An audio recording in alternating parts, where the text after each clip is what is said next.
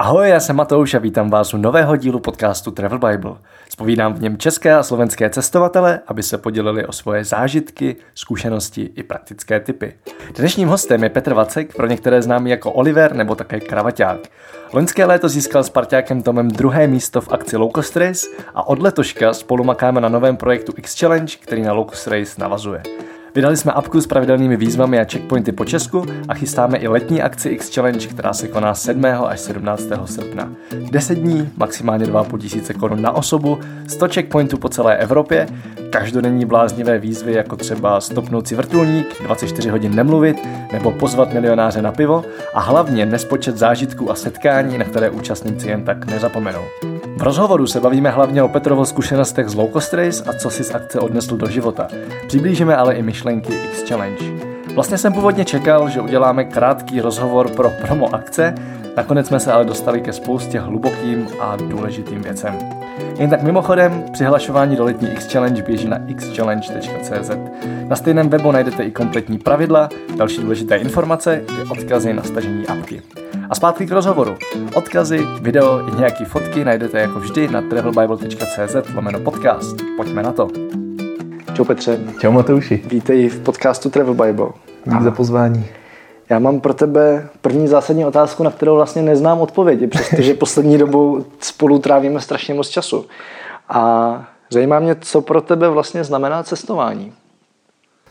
Co pro mě znamená cestování? Já jsem začal cestovat kvůli tomu, abych se poznal v cizím prostředí. Abych vyzkoušel to, jaký to je, když já nejsem na tom svém domácím, kde se dokážu dorozumívávat svou jako rodnou řečí, tak jak vlastně jako interaguju potom s těma lidma. Jaký to je, jaký jsou ty lidi venku, jestli jsou úplně stejný, jako jsme my tady, jestli pijou stejně tolik piva, jako my tady. Takže já jsem chtěl poznat cizí lidi venku a chtěl jsem vidět ty místa venku, jaký jsou jiný.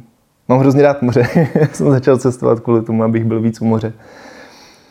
Cestování pro mě znamená víc jako sebepoznání. Se jako, už to shrnul, tak vlastně se poznáváš v tom cizím prostředí.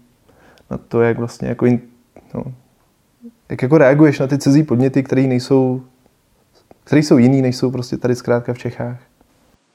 Myslíš, že by to nešlo tady v Čechách? Určitě by to šlo, určitě. Cestování neklasifikuje jenom to, že vyjedeš do zahraničí. Jo? Prostě jenom jdeš do jiného prostředí. Mm-hmm. A v tu chvíli podle mě cestuješ.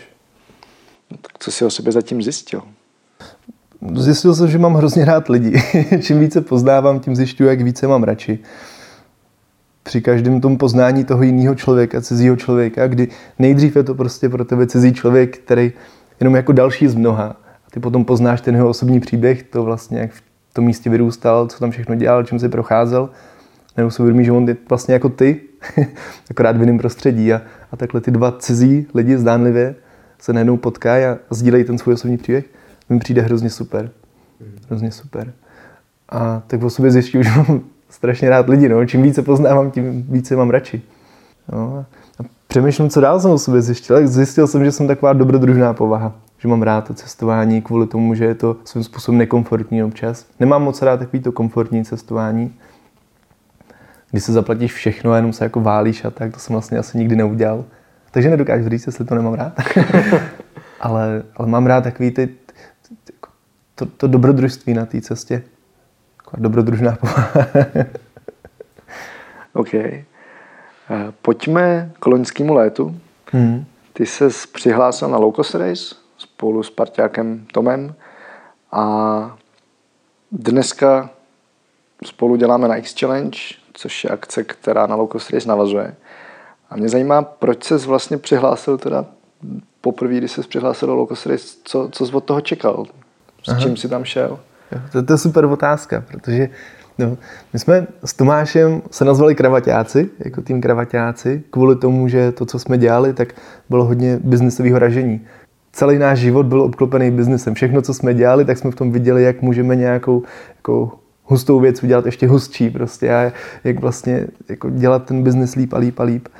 A jsme přemýšleli nad tím, že bychom chtěli zažít nějaký dobrodružství, nějaký zážitky, které jsou úplným opakem toho biznesu, kdy myslíš jako číslově a tak.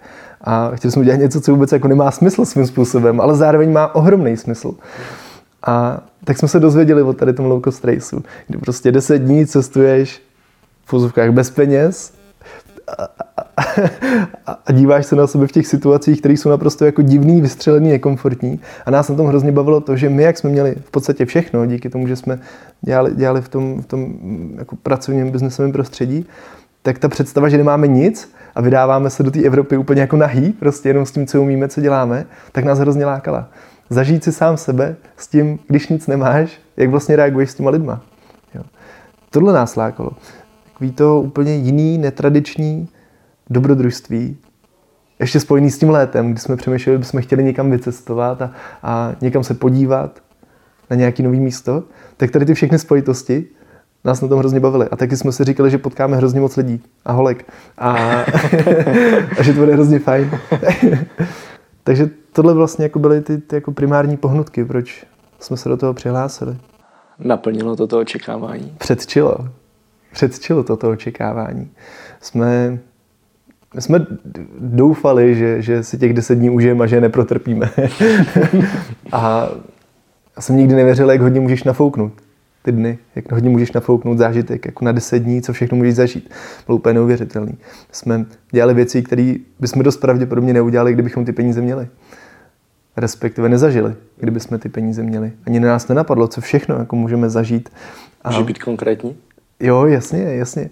Tak jsme měli třeba velikánskou, drahou, krásnou, několika patrovou výletní lodí z Helsinek do Stockholmu, která normálně stojí třeba 310 euro a, a my jsme ji dostali od té společnosti jako dárek za, za tu vytrvalost, kterou jsme měli při tom tázání se jich, jestli, jestli tam můžeme jet.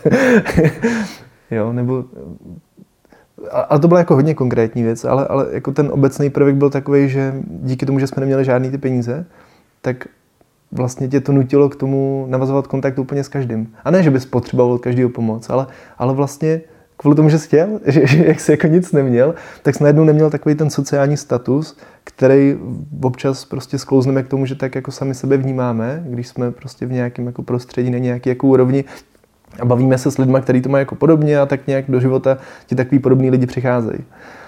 No jenže teď, když jsme neměli nic, tak pro nás byl úplně jako hodnotný, což je i normálně, ale tam to bylo ještě víc, hodnotný úplně každý člověk, který jsme se bavili úplně jako se všema lidma. A, a slyšeli jsme příběhy úplně od těch všech lidí. A to bylo na tom úplně geniální. Jakože ten nejhezčí zážitek úplně z toho všeho, jasně, místo byly krásný, ale ty lidi, který jsme potkali, a ty příběhy, které nám říkali, a to, co jsme s nimi mohli zažít, prostě to bylo tak různorodý a tak pestrý a tak barevný, že to bylo na tom úplně to nejhezčí. Jo, to, to vlastně jako, žádný množství peněz by ti tady to jako nikdy nenahradilo. Si nekoupíš to, že potkáš prostě tolik jako lidí různých prostě a, a máš s nima tak, tak uh, autentický a rizí zážitek. Jo. To bylo pro nás asi úplně nejhezčí, že jsme mohli na chvilku aspoň zažít ty životy úplně všech různých lidí z různého prostředí, z různé sociální vrstvy, s různým náhledem na svět. A jako kdyby, když, když, když jsme odebrali všechny ty peníze a ty statky, které máme tady, tak jsme cítili větší tu jednotu, jednotu s těma všema lidma okolo. Takový větší napojení, který přišlo vždycky úplně přirozeně. Mně přijde, že i ti lidi tě potom vlastně vnímají mnohem, nebo s tebou komunikují mnohem upřímně. Si pamatuju, že když jsem stopoval po Evropě, hlavně ve Skotsku, když jsem byl fakt jako bez peněz a čistě sám za sebe a ještě vlastně bez jakéhokoliv jako konkrétního plánu a bez konkrétních míst, kam se chci podívat, tak ti lidi najednou jako byli mnohem otevřenější, protože taky se nepotřebovali jako vyrovnat nějakým mimo statusu a neměli tam žádný jako předsudek, vlastně nic a ještě, a ještě vlastně bylo super, že věděli, že se vidíme pravděpodobně jedinkrát v životě. Mm-hmm. Takže neměli takovou tu bariéru, ale co si o mě asi bude myslet. To je zajímavý. To, to je možná i ten prvek toho, že si vidíte jenom v jednou životě, mm. tak jste ochotný na sebe říct tu, tu nejcitlivější věc a sdělit se o to, co vás třeba nejvíc bolí, nebo co tě jako nejvíc bolí, anebo v svých vášních, ba naopak, co tě jako nejvíc baví a, a co bys chtěl v životě, tak to, že vlastně jako víš, že to jako řekneš a pak se už nikdy možná nepotkáte, mm. tak tě možná vlastně posouvá k tomu, abys tak udělal. No. To, to, je určitě, to je určitě možný. A podle mě, jak jsi říkal, že vlastně i ty lidi vidějí, že vlastně jako nic nemáš. prosíš, prostě, ty prosíš proto, aby si mohl s něčím pomoct, aby dostal kousek jídla. Jo? To, je podle mě, to je podle mě tak jako, tak, tak jako lidská komunikace potom, že, že prostě ty lidi se na sebe napojejí. To je taková jako rezí potřeba prostě, víš, jakože, a ne, že jako žebráš o to jídlo, to, to, jakým způsobem jsme si vydělávali, byly různý způsoby, ale třeba, třeba jsme přišli do kaváren a, a, a neptali jsme se, že nemáme jako co jíst a co pít, jestli nám něco dají, ale šli jsme tam s čistou, upřímnou otázkou, s čím bychom jim tam mohli pomoct. Co by se jim hodilo, jestli nikdy nevíš, tam třeba nemusí, nemusí přijít zaměstnanec do té práce a teď najednou vlastně nemají práci, kterou by potřebovali udělat, hodně zákazníků, málo obsluhy. Často se stává, že potřebují s něčím pomoct jsme se ptali a, a častokrát jako takhle jako nám to pomohli s tím, že, že my jsme jim mohli pomoct. Oni nám, my jsme jim mohli pomoct s tím, co oni potřebovali a na základě toho oni nám zase poskytli to, co jsme jim potřebovali. A byl takový hezký barter, že vůbec ty peníze tam nepotřebovali hrát roli. Jenom bylo potřeba se nad tím zamýšlet jako tak, jak tu druhou stranu obohatit a ona automaticky se začala přemýšlet tím, jak obohatit tebe. Přišlo úplně fér. Vzpomeneš na nějaký konkrétní lidský příběhy, který se dozvěděl? Co tě třeba nejvíc inspirovalo, nebo jestli ti něco změnilo úplně náhled na život, na svět? Mm-hmm, mm-hmm. Nevím, jestli úplně inspirovalo nebo změnilo náhled na svět. Teď si asi nespomenu na tak konkrétní situaci, ale, ale vzpomenu si třeba na to, jak jeden chlápek ve Stockholmu jmenoval se Radu, který nás u sebe nechal ubytovat a, a druhý den s náma vyrazil, uh, myslím, že to byl, d, d, d, nevím, jak se jmenoval ten zálev tam, to je jedno, tak s náma vyrazil po plachetnici, aby jsme mohli řídit plachetnici a, a hodně jsme se s ním povídali a hodně jsme ho poznávali a, a on říká, on to byl hrozně zkušený a šikovný ajťák, který si vydělával ve Stockholmu strašně moc peněz a, a, a říkal, že jako hodně těch peněz jako dává pryč a nechává jako pomáhat tím lidem, prostě tím, jak, jako kam, kam alokuje ty svoje prostředky, který navíc jako nepotřebuje. A mně se líbilo to, jakým způsobem on byl otevřený.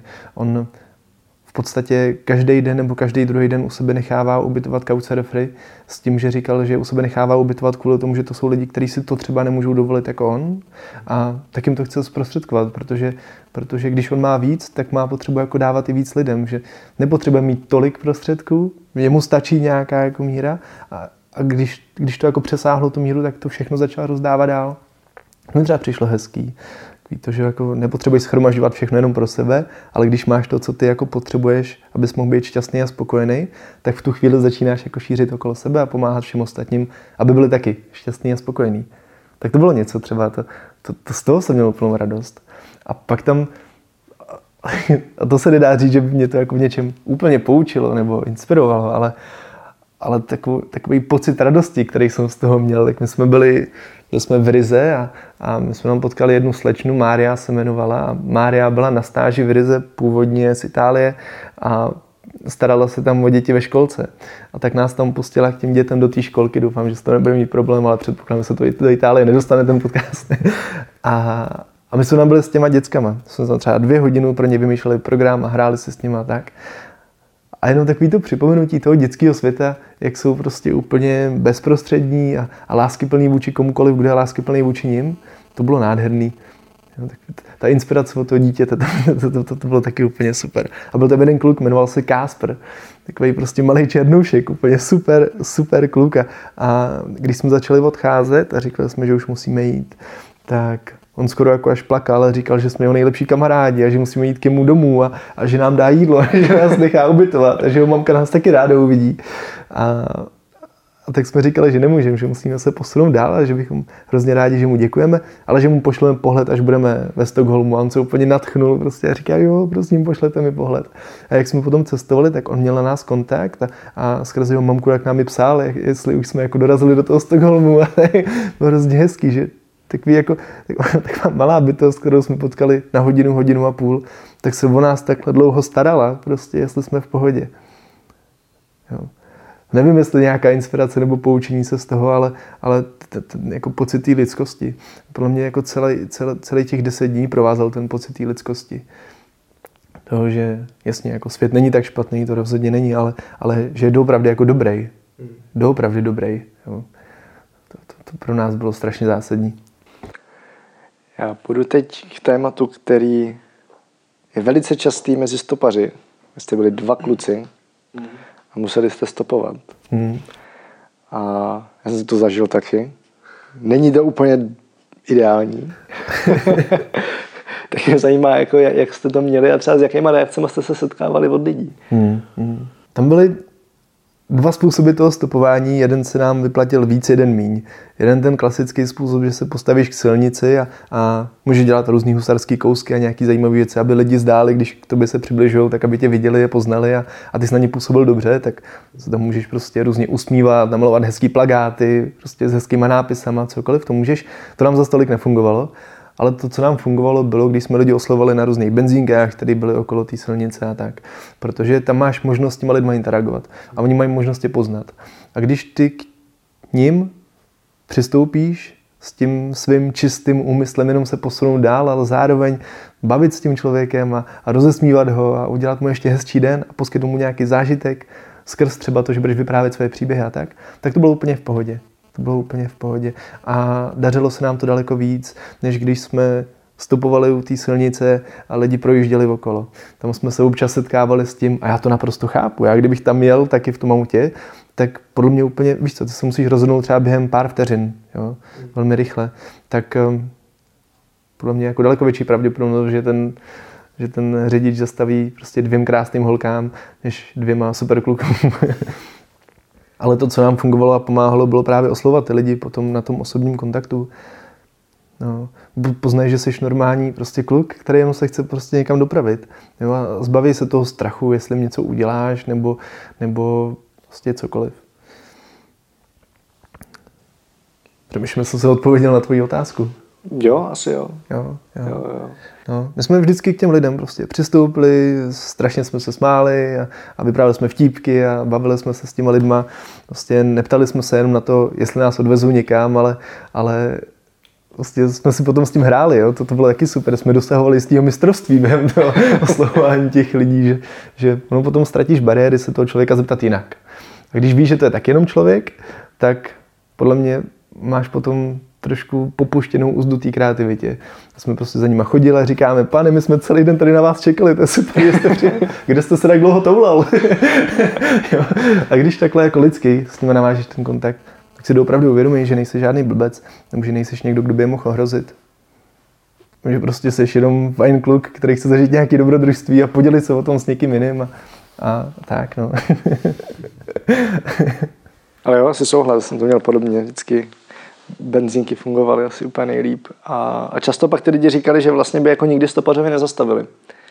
Nevím, úplně stejně. Setkal. Jo, úplně stejně. Jo, ale že tím, že vlastně za nima přijdeš a ukážeš aspoň trošku, kdo seš, tak, tak ztrácí takový ten přirozený strach, protože vlastně fakt jako, já mám skoro pocit, že to není jako několik vteřin na to se rozhodnout, ale že to často je fakt jako několik milisekund, protože prostě musíš se rozhodnout, vezmu ho kde zastavím a zastavit. Mm. Což když jedeš jako 90 kolem, tak mm. jako, úplně nemáš tu šanci. A když se zbavíte, tak máš třeba pět minut.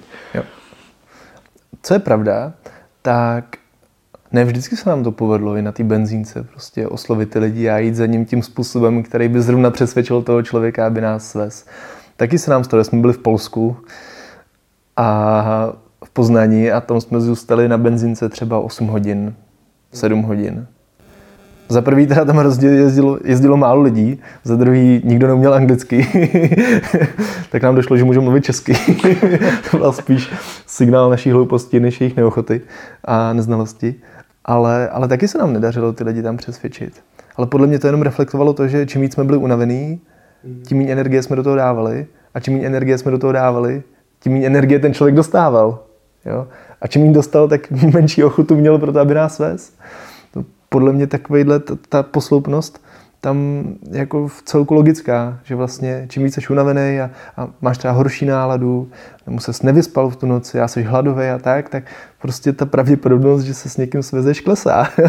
a právě v těch chvílích musíš hodně pracovat s tím, aby jako myšlenkově se přesvědčil, že jsi úplně v pohodě předtím, než jdeš za tím člověkem a přistoupil k němu tak, jak je to záhodný, jak se to zaslouží a jak ty potřebuješ, aby se posunul potom dál. Co se během těch deseti dní naučil? No, eh, ty jo.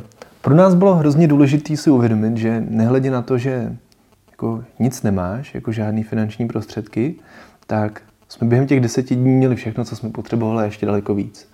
A tam jsme si uvědomili, že i kdyby tady v Čechách jsme prostě jako cokoliv, cokoliv se stalo, stalo a jsme přišli o všechno to, co máme, tak v tom životě jsme se už naučili nějakým, nějakým přístupu k životu, naučili jsme se nějaké dovednosti a, a, a máme nějaké jako myšlení o světě, který nám potom pomohlo získat všechno, co jsme potřebovali během těch deseti dní.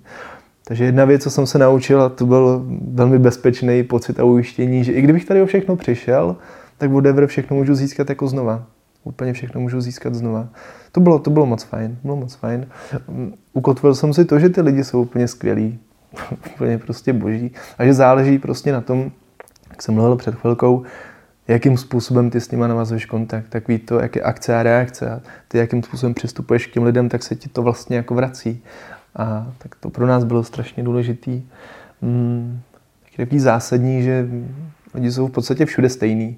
Byť se to někde mírnýma kulturníma odlišnostma liší, ale jenom málo, ale ta podstata toho člověka je úplně stejná. Každý chce být spokojený, šťastný, zdravý, úspěšný, každý chce mít prostě přátelé okolo sebe, který ho mají rádi, on má rád je.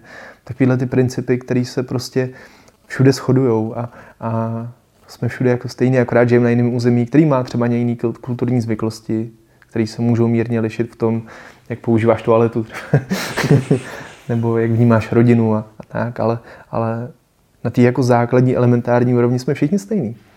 Úplně všichni. A to nám pomohlo se s těma lidma ještě líp a, a jako autentičtěji zbavit a navazovat ten kontakt. Takže to. A přemýšlím, jestli ještě něco, no. Ženy jsou všude po celé Evropě krásné.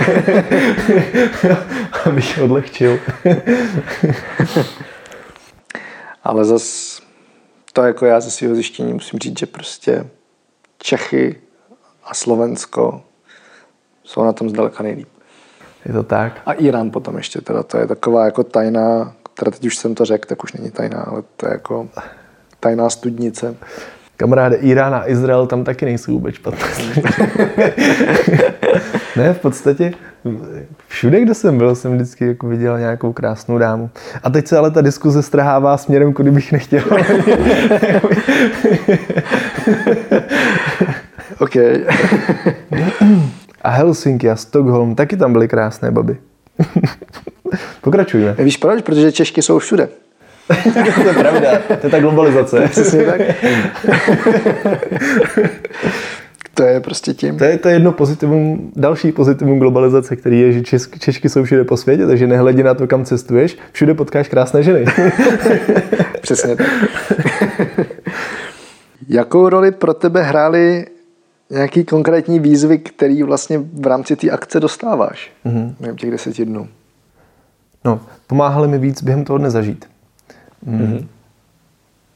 Totiž to, co zjistíš během těch deseti dní, kdy vlastně cestuješ úplně bez těch všech prostředků a tak, je, že když jeden den se špatně vyspíš a jeden den nemáš tolik jídla, kolik bys potřeboval a hodně cestuješ a tak, tak ten druhý den máš prostě jako méně energie. A když máš méně energie, tak máš taky menší ochotu přemýšlet nad tím, co ten den jako zažít a, a jak si to užít a ze všech různých možných hledisek, ale už jenom přemýšlíš nad tím, co dalšího sníst kde se prostě vyspat a, a, a přestáváš se ten den tolik užívat. Díky těm výzvám ty máš pořád kotvu toho se nad tím dnem přemýšlet, jako kdyby to byl úplně nový den a co všechno dál vlastně jako můžeš zažít. Jo? Takže mi to, dává tak, mi to dávalo takovou tu pestrost toho, tu, tu, tu paletu, že jsem si mohl vybírat, jakou tou barvou ten den budu malovat. To jsem řekl hezky. no, že, že to dávalo tu pestrost do toho dne. A, a zároveň, že tě to vyslalo do prostředí a do aktivit, který bys třeba jinak nedělal. By tě ani nenapadlo je udělat. Že ti to hodí tu myšlenku, co, co třeba? pojď to udělat. Třeba, třeba prostě celý den říkat na všechno ano. Jo? To je ze své podstaty strašně super, ale může se to prostě, může se to trošku jako sklouznout a, a naštěstí to pro nás bylo teda celý den super.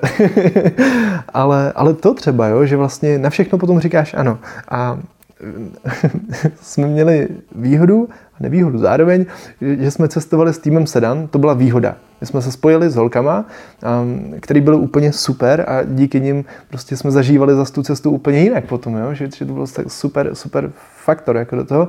A oni na nás viděli třeba ty věci, kterých se bojíme nebo které nechceme tolik dělat a, a vlastně mohli nám toho jesmena ještě jako zkrášlit. Takže třeba já jsem měl hrozný strach zpívat před lidma. Strašný. Jo, to bylo úplně jako nepříjemný. A teď jsme byli v jedné kavárně a to bylo, přemýšlím, myslím, že to bylo ve Stockholmu zrovna. Byli jsme v kavárně, kde jsme jim slíbili, že, že jim tam zahrajeme pár písniček, to už jsme zpívali a hráli docela dobře, respektive já jsem hrál, holky zpívaly, moc hezky byly. Krásný holky, co hezky zpívají, to prostě se vydělávalo samo. A Tomáš, Tomáš dělal show. Tomáš vždycky dělal show a, a přilákal tam co nejvíc lidí. A tak jsme hráli a zrovna jsme hráli hlídače krav. Bylo úplně super, to vždycky fungovalo, zahrát hlídače krav takhle v cizí zemi. Lidům to přišlo úplně fajn a zpívali referenc s náma. A tak jsme byli v té kavárně a hráli, jo, a, a teď přišel refren a tak jsme jako dohráli a další sloka. A holky, tak Petře, teď ty. a teď tam prostě byla prvná kavárna těch lidí cizích.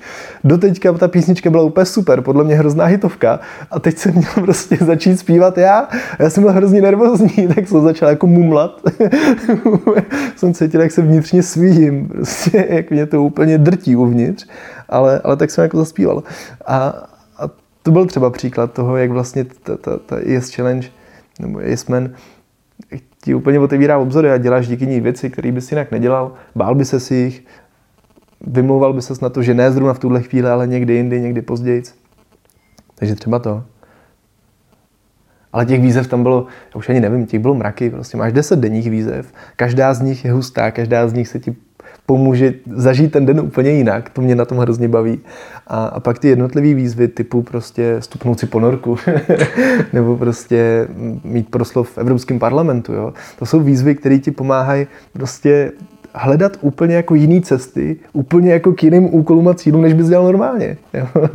to vytráhává z takového stereotypního typu přemýšlení. To mě na tom bavilo hrozně. A hlavně pak zjistíš, že to jde. A hlavně zjistí, že to jde. Přesně. Jak to, tohle bylo krásně s tím, s tím letadlem. Vlastně jedna z těch výzev byla stopnout si letadlo. A jak mi, když jí Miky dával první rok, tak to bylo přesně z toho, jako, že hej, musí tam být něco, co nikdo nesplní. Co prostě jako nejde splnit. Mm-hmm. A on ji někdo splnil. Jeden rok ji prostě splnil jeden člověk. Nějakým způsobem se mu do, povedlo domluvit to, že prostě poletí zadarmo letadlem. A další rok to bylo kolik? Šest týmů? Osm? A najednou už jako vidí, že to jde. Samý s tou ponorkou, to se taky povedlo, mm-hmm. což, což je jako skvělý. Si říkám, že sky is the limit, že jo, potom. Mm. Sky is the limit. A na tomhle, přesně jak říkáš, mně se na tomhle hrozně líbí to, že, že my jsme se zažili těch deset dní, že vlastně můžeš vyrazit s ničím a mít všechno. A že to jde. U každé ty výzvy jsme si říkali, jak to uděláme, pak jsme ji splnili a zjistili jsme, že to jde. A podle mě tady ten prvek toho, že, že sám si zjistíš, že to jde, nebo vidíš u ostatních, že to udělali a že to jde, ti potom v tom životě úplně posouvá hranice toho, co si myslíš, že je možný. Hmm. A jestli mě něco hrozně bavilo na tady té akci, tak to bylo právě posouvání toho, co jde. Jo. To bylo úplně geniální. A to se mi potom propsalo hodně do osobního života že, a do pracovního. Potom takový ty, ty, ty stereo, ne, ty, ty všední hranice, které jsem měl předtím, jsem úplně přestal vnímat jako hranice. Úplně to, tohle ti jako hrozně posune toho vnímání toho, co jako jde a co nejde. Respektive zvýší to, co jde a daleko sníží to, co nejde. Jo. A že něco nešlo, to změnilo to vnímání toho, jasně, zatím to nikdo nedokázal, ale to neznamená, že to nejde. Jo. To bylo strašně zásadní.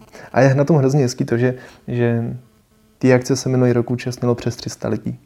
Když máš takovou velkou skupinu lidí, tak je velmi pravděpodobný, že se dokáže úplně všechno, respektive málo pravděpodobný, že se něco nedokáže. A stačí to u jedné skupinky lidí, který udělají nějakou výzvu, který si řekneš stopnout ponorku, cože? jak? Prostě jak? A pak ji udělají, já se vsadím, že tenhle rok, kdyby tam tady ta výzva byla znova, takže to nesplní zase jenom jeden tým, ale že to splní daleko víc týmů. Hmm. Jo. Podle mě je to nějaká ta myšlenková úroveň toho, že, že ty si sám v sobě nastavíš to, jo, vlastně teď to jde. A jakmile si tady to řekneš, Tak už hledáš způsob, jak to udělat. Tak už hledáš způsob, který ti připadá daleko reálnější. Hmm. Co pro tebe bylo nejtěžší? Polsko. ne, úplně upřímně. Dva nejhorší zážitky, co jsme měli, byly z Polska. Byť já Polsku mám relativně rád. Jakoby v Polsku jsou taky hrozně krásné holky. A tak, tak dva nejhorší zážitky pro mě byly z Polska. My jsme, my jsme na začátku low cost raceu nevěděli, nevěděli, kam se vydáme. Byť jsou všechny checkpointy vlastně otevřený tři dny před začátkem té akce, tak my jsme se na ně nedívali, protože jsme si nejdřív řekli, že se na ně podíváme den před akcí, to jsme se totálně opili, takže jsme si řekli, že se na ní podíváme v den začátku té akce. No a, a odstartoval, minulý rok to byl ještě závod, tak odstartoval ten závod, všichni vyrazili a my s Tomášem jsme byli na té náplavce a říkáme si, a kam vlastně půjdeme my? jsme vůbec neviděli, jaký jsou checkpointy, kudy vedou ty trasy a tak. Tak jsme vzali minci a hodili jsme pana Orel. Kdyby padl Orel, tak jsme jeli na sever, kdyby pana, tak na jich. Prostě takhle jsme nevěděli, jak jsme to hodili a jeli jsme na sever. A vtip byl v tom, že my jsme neměli žádný teplý oblečení sebou, žádný. My jsme měli malý baťůžek, ve kterém jsme měli tři trička na převlečení, dvoje trenky, nějaký ponožky prostě a to bylo všechno. Jeden ručník možná, to bylo všechno. A, a na sobě jsme měli taky jenom trenky a měli jsme jednu mikinu. To bylo jediný teplý oblečení, který jsme měli. Jeli jsme na sever, prostě to nám přišlo hrozně cool. Říkáme si, že tohle zvládneme, prostě to zvládneme. No a, a Tomáš den ještě před začátkem té akce říká, hele, vemem si aspoň hamaku. Jo. A říkám, kámo, hamaka je super nápad, ale jestli chcem hamaku, tak bychom si měli vzít ještě karimatku a spacák. Když budeš ležet na hamace, a nebudeš mít nic pod tím, tak se tam prostě nevyspíš. Můžeš tam chillovat během dne někde na sluníčku, ale nevyspíš se na ní. Profoukneš. A to máš prostě, ne, ne, ne, to bude dobrý. OK. Tak jsme měli tu hamaku a, a, a ten první den jsme skončili v Polsku na té benzínce v Poznani. No a teď jsme už věděli, že se nikam dám ne, ne, neposuneme, protože Poláci nás prostě nebrali a zároveň tam nikdo nejezdil a neuměli anglicky. A my jsme mohli mluvit česky. Teda. A tak jsme zašli za tu benzínku a tam byly nějaký stromky v příkopu, tak jsme mu uvázali tu hamaku, úplně poprvé jsme vázali hamaku, takže jsme tam šli ve tři a ve čtyři jsme měli uvázanou hamaku. tak jsme se na ní na chvilku lehli a za 15 minut prostě slyším takový ty zvuky. Zima. Říkám, to, asi, asi jako nepůjde. tak jsme zase rozvázali tu hamaku, že další půl hodiny jsme ji rozvazovali a, a šli jsme na toalety, ty benzínky, kde byly ty fény foukací a tam jsme další hodinu rozmrzávali. Prostě. a to, byla, to, to byl to jako první večer a nejhorší zážitek no nejtěžší, ne nejhorší, ale jako nejtěžší nekomfortní zážitek z celého toho cestování. No a druhý nejtěžší byl, když jsme se vraceli, jsme letěli letadlem ze Stockholmu do, do, do Polska znova a do Varšavy. No a tam jsme přiletěli a začali jsme zastopovat a zase jsme byli v Polsku a zase to stopování nešlo. Já neříkám, že v Polsku to nejde, ale dvakrát jsme to dělali a dvakrát nám to vůbec nešlo. No a, a tak jsme zase skončili na benzínce prostě celou noc a celou noc tam chodili lidi. Na té benzínce bylo fajn, že nás tam teda jako nechali, jako oficiálně bezdomovčit na stolech, jako spát na stolech, ale jak jsme neměli žádný teplý oblečení, tak přes tu noc byla hrozná zima. Takže to, to by jako byly dva nejtěžší. Ale no, no, takže takhle, takže takhle. A přemýšlím, jestli ještě něco jako bylo těžký.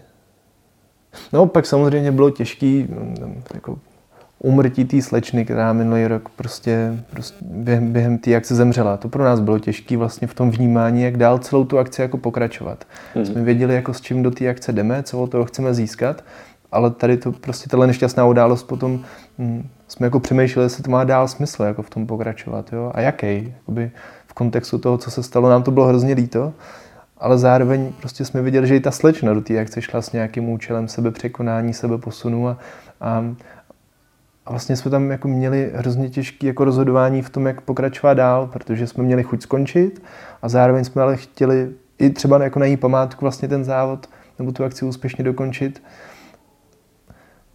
Protože to bylo i to, z jakého důvodu se ona přihlásila. Um, no, tak, tak tohle bylo asi možná jako nejtěžší, když opomenu Polsko, tak, tak tady to bylo, tohle bylo jako emočně a psychicky nejtěžší. Vlastně jak se s tady tím celým vypořádat. No. Hmm. A ještě jednou klobouk dolů s tím, jak jste se organizačně ten rok s tím vypořádali. Myslím, že jste to zvládli hrozně hezky. A, a, no, takže i dík za to, za tu podporu, kterou jste poskytovali potom týmům. Bylo hrozně zásadní. Myslím, že pro všechny to bylo strašně těžký. To bylo a nás zase jako překvapilo, jak se tomu postavili ty týmy. A vlastně jenom asi přiblížíme, co se stalo. Mm-hmm. Nejmenovaná slečna, nebudem tady asi vytahovat jméno, tak vlastně na jednom checkpointu, který byl u vodopádu v Rakousku, tak se pak rozhodla vlastně jít jakoby k té řece, mimo plnění jakýkoliv výzvy, ale prostě eh, šla k té řece a blbě uklouzla a vlastně strhnul prout. A to je fakt jako jedna z těch blbých věcí, kdy pravděpodobně, jestli se prostě bouchla do hlavy nebo něco, hmm. ale vlastně asi i kdyby ne, tak jako hmm. neuděláš vůbec nic. A jako za nás to bylo, myslím, že pro nás, pro všechny to byla jedna z nejtěžších věcí, co jsme jako v životě zažili. A bylo krásný, že vlastně ty týmy se k tomu postavili tak, jak se postavili. Mm-hmm. Tam, tam, tam krásný na tom mi bylo z pohledu účastníka, jak ty týmy se potom pospojovaly mm. a řekli, že na její památku, byť na tom bylo trošku smutný, že, že se to potom um, točilo okolo toho, že to byla organizátorská chyba, nebo že to bylo jako um, blbě nastaveným checkpointem, nebo něco takového, protože to s tím nemělo skoro nic společného. No, byť to bylo jako v rámci celé té akce, ale se samotným jako uspořádání těch checkpointů to nemělo nic společného, ale, ale co bylo hrozně hezké, jak se ty týmy potom spojily a, a podle mě právě v tady ten okamžik začaly z té akce chápat a brát ten pravý duch té akce, hmm. že od tady toho dne začali víc navazovat, nebo aspoň co jsem se potom s nimi bavil a jak jsme to měli my, ještě víc užívat tu akci a, a ve smyslu toho, že poznávat ty lidi okolo sebe, být víc vědomý k tomu, co se ti v životě může stát, být víc pokorný, víc vděčný za to, co máš. Že sebe horší ten okamžik byl, nebo ta událost, co se stala, tak um, to všem těm lidem jako otevřelo oči v tom, co je opravdu důležitý a jak to celý pojmout. To si myslím, že na tom bylo jako hrozně krásný. A strašně jsem si vážil všech těch týmů, kteří si řekli, že, že chtějí třeba pokračovat v tom i právě na památku a na úctu té slečně, jak to se stalo. A, a vykřesat vlastně z té akce to, co to jako má v té pravé podstatě, jak vykřesat a to propojování sebe sama, sebepoznání a poznání ostatních. Jo. V tu chvíli si myslím, že to přestal být závod. To jsem přesně chtěl říct. No. Že to přestal být závod, že vlastně pocit toho závodu byl hrozně jako malicherný. Hmm. A uvědomila se ta pravá podstata, že to je vlastně jako o poznání sebe, ostatních a nechání ty nejhezčí stupy na světě, co můžeš sám ze sebe. A je zajímavý, jako spousta lidí tím, že vlastně jsme letos změnili název a změnili koncept, tak se fakt už jako spousta lidí ptalo, jestli to je kvůli tomu, co se stalo. Mm-hmm.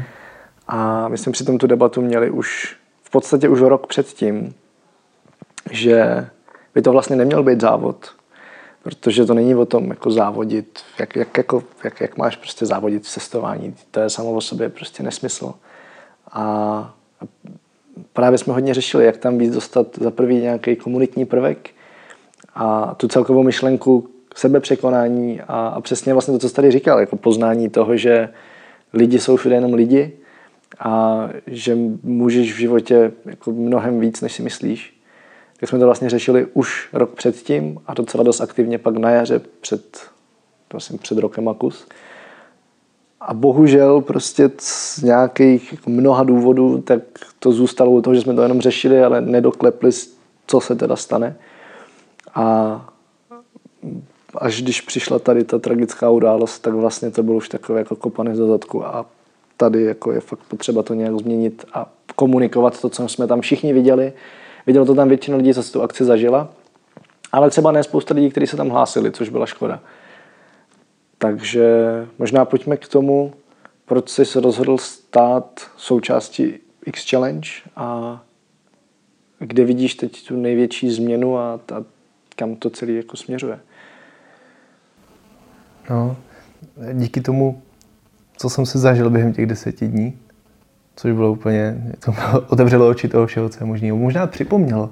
Možná my jako malí dítě jako víme tady ty všechny věci, víš, ale hmm. postupem života na to zapomenem, obalený všema těma zkušenostma, všema těma věcma, co slyšíme a co vidíme, že se děje okolo nás, tak zapomeneme na takové ty pravý principy, které podle mě fungují. A, a díky tady té akci jsem se znovu připomněl o tom, jak je ten svět super, jak ty lidi jsou stejný a, a co všechno můžeš zažít, čeho všeho můžeš dosáhnout. A, a že, že že to něčeho dosáhnout a, a něco zvládnout se pořád jenom posouvá s tím, že vidí, že to jde.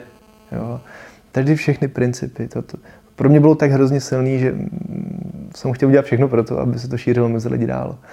To přijde naprosto jako geniální koncept, kdy skrz poskytnutí takového jako zážitku a dobrodružství sám sebe poznáváš, že to máš jako všechno dohromady.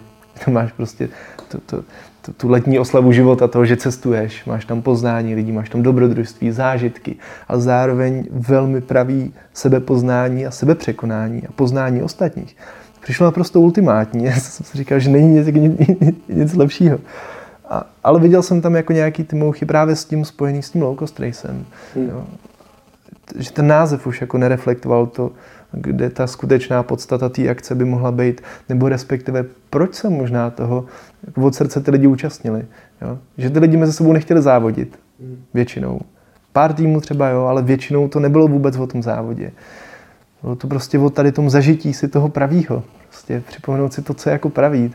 V tady tom jako občas zmateném světě a občas jako hodně, hodně jako povrchným, jako mělkým, jako z, z, mělkých zážitcích, co během toho roku, kdy prostě chodíš do práce, do školy, tak jako zažíváš, tohle jako skutečný zážitek, prostě to se úplně dotkneš ty jako pravý podstaty. Jo? A to ty lidi jako lákalo, podle mě, to je jako surovost toho, jak je to jako praví všechno. Mm a kdy se musíš zaopatřit svoje primární potřeby prostě a, zároveň poznáváš ty lidi. Vok... Geniální. No a tak jsem to chtěl jako pomoct šířit dál a tak proto jsem se přidal. Proto jsem se přidal. Um, jako bavilo ukázat, měl jsem v hlavě a začal jsem právě řešit to, že to není o tom se sebe porovnávat při tom, kdo dojede rychleji dál, kam, kdo získá kolik bodů a tak. Ale že víc směřovat z, toho, z tohohle konceptu toho závodu na tom jako sebepoznání a sebezážitku. Vlastně místo toho porovnávání, kdo má kolik bodů, tak jak já jsem se posunul, co, co já jsem zažil jakou stopu jsem za sebou zanechal. Jak jsem se sebe překonal, jaký strachy mám a jak jsem se otevřel tomu světu a sám sobě a pracoval jsem s tím. Jo. Jakou tu dobrou stopu jsem ve světě za sebou zanechal, kolika lidem jsem pomohl a do jaký míry.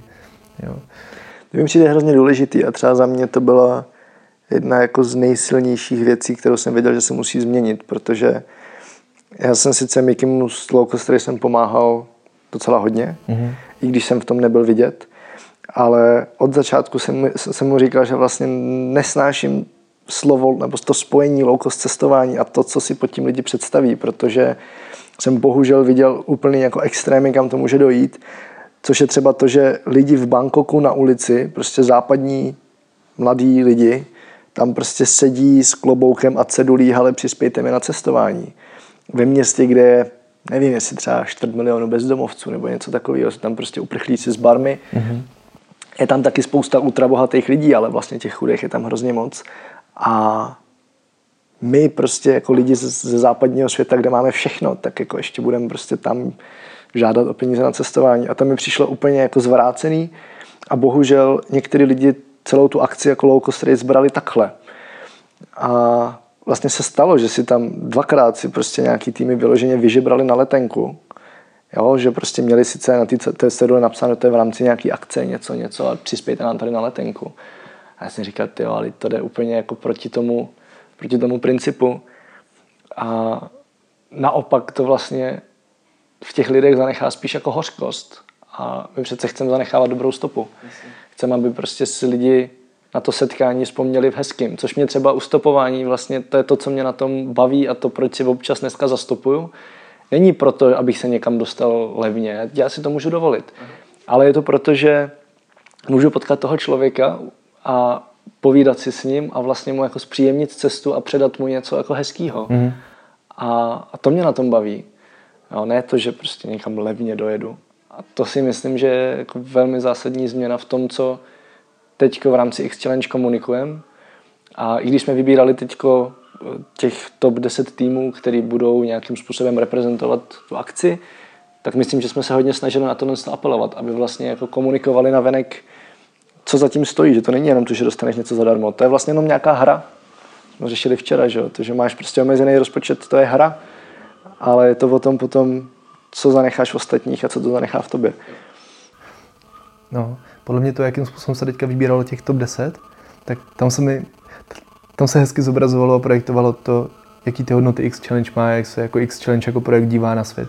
Hmm. Tam bylo nádherný to, že my, jsme nechtěli vybírat největší showmeny. Hmm. Lidi, kteří jako no, předají světu jako hustou show a dobrodružství a zážitky a jenom to, co se povedlo a dosáhnou úplně neuvěřitelných věcí. Jsme chtěli, aby byli jako praví, aby byli opravdoví, aby byli autentický, aby byli křehký, odvážný a aby každý ten strach, který v sobě má, tak, tak aby, aby na něm jako pracovala, v tom se překonávali během té cesty. Jo. Protože si myslím, že právě tady ta opravdovost a ta autentičnost a vidět toho člověka jako předtím X challenge a potom X challenge, to je to nejhezčí. A, a to si myslím, že my jako lidi potřebujeme sledovat. Ne jako ty, ty, ty prostě showmany, který jako všeho dokážou, prostě, mm. ale, ale i ty lidi, kteří prostě se bojí vystupovat na veřejnosti a bojí před lidma mluvit, tak se vydají na něco takhle dobrodružného. Zvládnou to a pak ti vypráví ty příběhy toho sebepřekonání. Jo. Podle mě tam vůbec jako není hranice toho, jako kdo je lepší a horší tady tom. Prostě každý máme jako jiný ten základ, každý máme jiný ten strach, jinou vášeň. A mně se na tom líbí ta pestrost v této desíce, která se tenhle rok vybrala. Měl z toho úplnou radost. Já jsem byl fakt nadšený teďka o tom víkendu, jak jsme ty lidi vybírali a co to bylo za lidi. Hmm. Prostě to byly, to byly tak inspirativní osobnosti každou chvíli, kdy jsem se tam s někým bavil, jsem někoho viděl, to byla tak inspirativní, autentická osobnost jedna od druhý, že jsem se úplně nestačil divit, co vlastně jako, jako je okolo nás za lidi. No. To je to úplně skvělý. To je skvělý. Takže na, na to se hrozně těším. Vlastně podle mě teďka to, to, to, to vysílání toho, co ty lidi budou zažívat během X Challenge, bude opravdový. Víš, že to bude pravý že to prostě nebude jenom um, vyleštěný příběh toho, jak jsem zažil tady to a jak to bylo jednoduchý, hustý a, a jo. To prostě bude o tom, že bylo to strašně nekomfortní. Třikrát jsem se vrátil, než jsem toho člověka oslovil a jsem, koktal jsem prostě, bál jsem se to udělat ale jako zvlád, udělal jsem to. udělal jsem to. A i klidně jako někdy to nedopadlo. v pohodě. Já chci, aby to byla ta opravdovost v tom světě. Že nám tohle možná občas chybí a že tady to by mohlo být vysílaný docela jako jasně teďka. Chceš něco dodat těm, co třeba teď uvažují, že by vyrazili na letní X Challenge a nejsou rozhodnutí, tak máš něco, čím to jako doklepneš? jo, www.x.challenge.cz a tam je dole registruj. Není to zase tak těžký, zabere to pár vteřin. Um, ne. Pro mě, um, nemůžu mluvit za nikoho, to jako nemůžu, ale, ale já se řídím takovou věcí, že, že nikdy jako nechci litovat toho, co jsem nezažil nebo nevyzkoušel, byť jsem chtěl. Hmm. A tak jsem to měl minulý rok. Taky jsem si říkal, jako, možná se nezúčastním, možná prostě těch deset dní můžu dělat něco lepšího. Jo. Jenže vím, že prostě tohle je jako jedna z věcí, který, kdybych si řekl, že se nezúčastním, tak bych toho potom mohl litovat. A co jsem mohl zažít?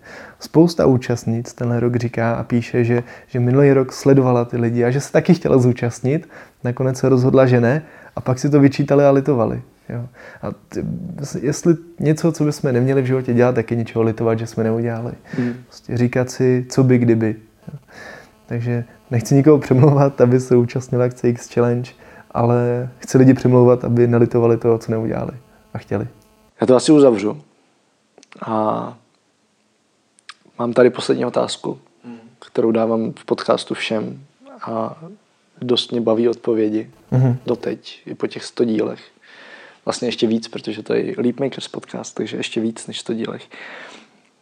Představ si, že by se teď smazalo úplně všechno, co si kdy udělal, řekl, někdo řekl o tobě, napsal možná nějaký, prostě jestli jsi byl v nějakých rozhovorech, a všechno, co jsi sdílel v rámci loňského cost raceu, mm-hmm. všechno, co sdílíš v rámci X Challenge. Mm-hmm. A měl bys možnost předat světu jednu jedinou myšlenku teď a tady, tak co by to bylo? Páni, krásná otázka. Krásná otázka. Jednu jedinou myšlenku, kterou bych měl předat. Hmm. Podle mě celá jako naše moudrost a spokojenost a a všechno jako obsažený v lidské interakci. Čím víc lidí poznáváš, tím se stáváš jako moudřejším a, a spokojenějším, a úspěšnějším člověkem a šťastnějším. Kdybych měl předat jednu myšlenku, jednu jedinou, tak by to bylo poznávat co nejvíc lidí. Ale doopravdy poznávat.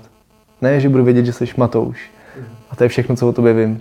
Já tě jako neznám. Jenom to, že tě pojmenuju Matouš, neznamená, že tě znám. Jako já tě znám a vím, že... ale čistě, čistě hypoteticky.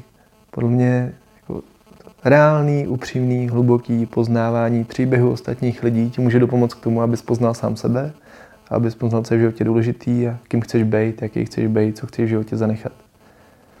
Takže jedna jediná myšlenka. No. A jako ona, to je ona, poznávat lidi kolem sebe. Doopravdy. Upřímně, hluboce. V tom být autentický. Rizí. Podle mě, když to budeš dělat, tak poznáš všechno v životě, co potřebuješ. Nemusel bys mít žádný internet, žádný knížky, žádný Wikipedie, nic. Hmm. Prostě bys poznal všechno. Stejně jako v knížkách si čteš ty příběhy, co jsou v těch knížkách, tak takhle bys mohl poznávat ty příběhy z knížek v těch lidech. A to by ti otevíralo oči a otevíralo by ti to oči do tvýho srdce. Prostě. A to je podle mě ta myšlenka, kterou bych chtěl předat. Jo, já se pod ní klidně podepíšu, protože a tohle je věc, která mě mimochodem, mimochodem dneska velmi mrzí, že vlastně spousta lidí to na cestách nedělá. Protože mám pocit, že na cestách právě máme tu možnost poznat co nejvíc jako velmi různých lidí. Přesně jak si říkal, že tady vlastně, když jsi jako doma v tom domácím prostředí, tak máš kolem sebe nějaký lidi, kteří jsou ti velmi podobní. A i tyhle lidi ti můžou strašně moc předat, ale jsi vlastně ochuzený od ty lidi z různých jako úplně jiných skupin. Ať už jsou to lidi, kteří jsou třeba mnohem chudší, mnohem starší, mnohem mladší, mnohem víc vzdělaný, mnohem méně vzdělaný, nevím co všechno. A na cestách najednou máš jako všechny všude a nějakým způsobem, aspoň pro mě, je mnohem snaží se s nima bavit. I když už se dneska hodně snažím tohle dělat i v Čechách, ale prostě na cestách je to takový přirozený. A aktivně to dělám. A přijde mi pak hrozná škoda, když vidím lidi, kteří prostě jedou někde vlakem na Sri Lance, něco, kde zrovna třeba to krásný příklad, kde ty Sri Lanční, ty místní, jsou sami hodně zvědaví a rádi se vlastně jako baví s lidma a ptají se tě prostě odkud seš a co děláš a to a pak vlastně jako ta interakce vzniká velmi snadno. Ani nemusíš být ten proaktivní, kdo přijde. Prostě stačí jako potichu sedět a koukat z okna a on někdo přijde za tebou. Mm-hmm. Nejenom, že spousta lidí potichu sedí a kouká do mobilu a v ten moment nikdo nepřijde. A vlastně si jako na tom mobilu píšou s kamarádama, který mají doma a přitom jsou jako na druhém konci světa. A to mě jako obrovsky mrzí. A přijde mi, že se tím jako strašně moc ochuzují z toho, co vlastně to cestování dává. Vlastně asi to nejvíc, co dává, protože hezký místa, těch tady máme v Čechách strašně moc. Není potřeba lítat na druhý konec světa. Jídlo, srílanský v Praze v pohodě, nepotřebuješ na Sri Lanku. A tak jako, co to je, že jo? To jsou ty lidi, prostě to, co tam máš. A najednou, jako když se jenom přeneseš přes internet zpátky domů, i když jsi fyzicky tam, tak mi to přijde úplně zbytečný. Tam podle mě v podstatě nejseš potom. No. Tak jo, děkuji ti za krásný rozhovor a těším se, co všechno z X Challenge ještě vznikne. Já ti taky děkuji, Matouš, a dík za pozvání. Připomínám, že odkazy a všechny další díly podcastu Travel Bible najdete na travelbible.cz lomeno podcast. Do 23. července se můžete přihlásit na letní akci X Challenge a určitě si na App Store nebo Google Play stáhněte naši stejnojmenou apku s výzvami a skvělou inspirací pro cesty po Česku a okolí. Zatím čau, cestujte a těším se v příštím dílu naslyšenou. Tento podcast sponzorují božstva. A je jí hodně. Travel Bůh, Ježíš, Buddha, Šiva s Višnou, Alák s Akbarem, Dajak, Batak, Toreja, Asmat, Adonis, Apollo, Krteček, Artemis, Athena, Dionysus, Ferdam, Ravenec, Eos, Hermiona, Poseidon, Batman, Serena, Zeus, Indiana Jones, Loki, Thor a celá ta sebranka ze severu. Díky. Travel Bible je prostě boží. Ať si cestovatel začáteční nebo pokročilý, najdeš v ní hromadu typů, díky kterým bude tvoje chuť vyrazit posílena, volný čas prodloužen a náklady sníženy na minimum. Amen. E, teda letadlo. Co se v Travel Bible dočteš? Spoustu věcí, Třeba, že potřebuješ výrazně méně peněz, než se říká, a že už je asi i máš. Kde a jak sehnat ty nejlevnější letenky, kde bydlet a jíst, aby peníze na 14 dní pohodlně pokryly víc než měsíc. Jaké uzavřít pojištění, aby se nikdy nedostal do maléru. Jaký vybrat účet a kartu, abys nemusel za výběry zahraničí platit ani korunu. Zjistíš, jak chytře využít vlastní bydlení, komu svěřit psa, nebo jak uschovat své věci zatímco budeš na cestě. Přesvědčíme tě, že nemusíš hned končit v práci a přesto můžeš cestovat několik měsíců. Uvidíš, že můžeš jet sám a přitom se tak necítit. Naučí se, jak putovat klidně půl roku s jedním baťohem, nebo jak všechno dostat jen do příručního zavazadla. Ukážeme ti taky, jak a kde si v zahraničí přivydělat, jak psát cestovatelský blog nebo jak pracovat na dálku. To všechno a ještě mnohem více dočteš v knize. Ještě si tu? Tak šup na travelbible.cz, travelbible.cz a potkáme se na cestách, protože cestování je prostě boží. boží.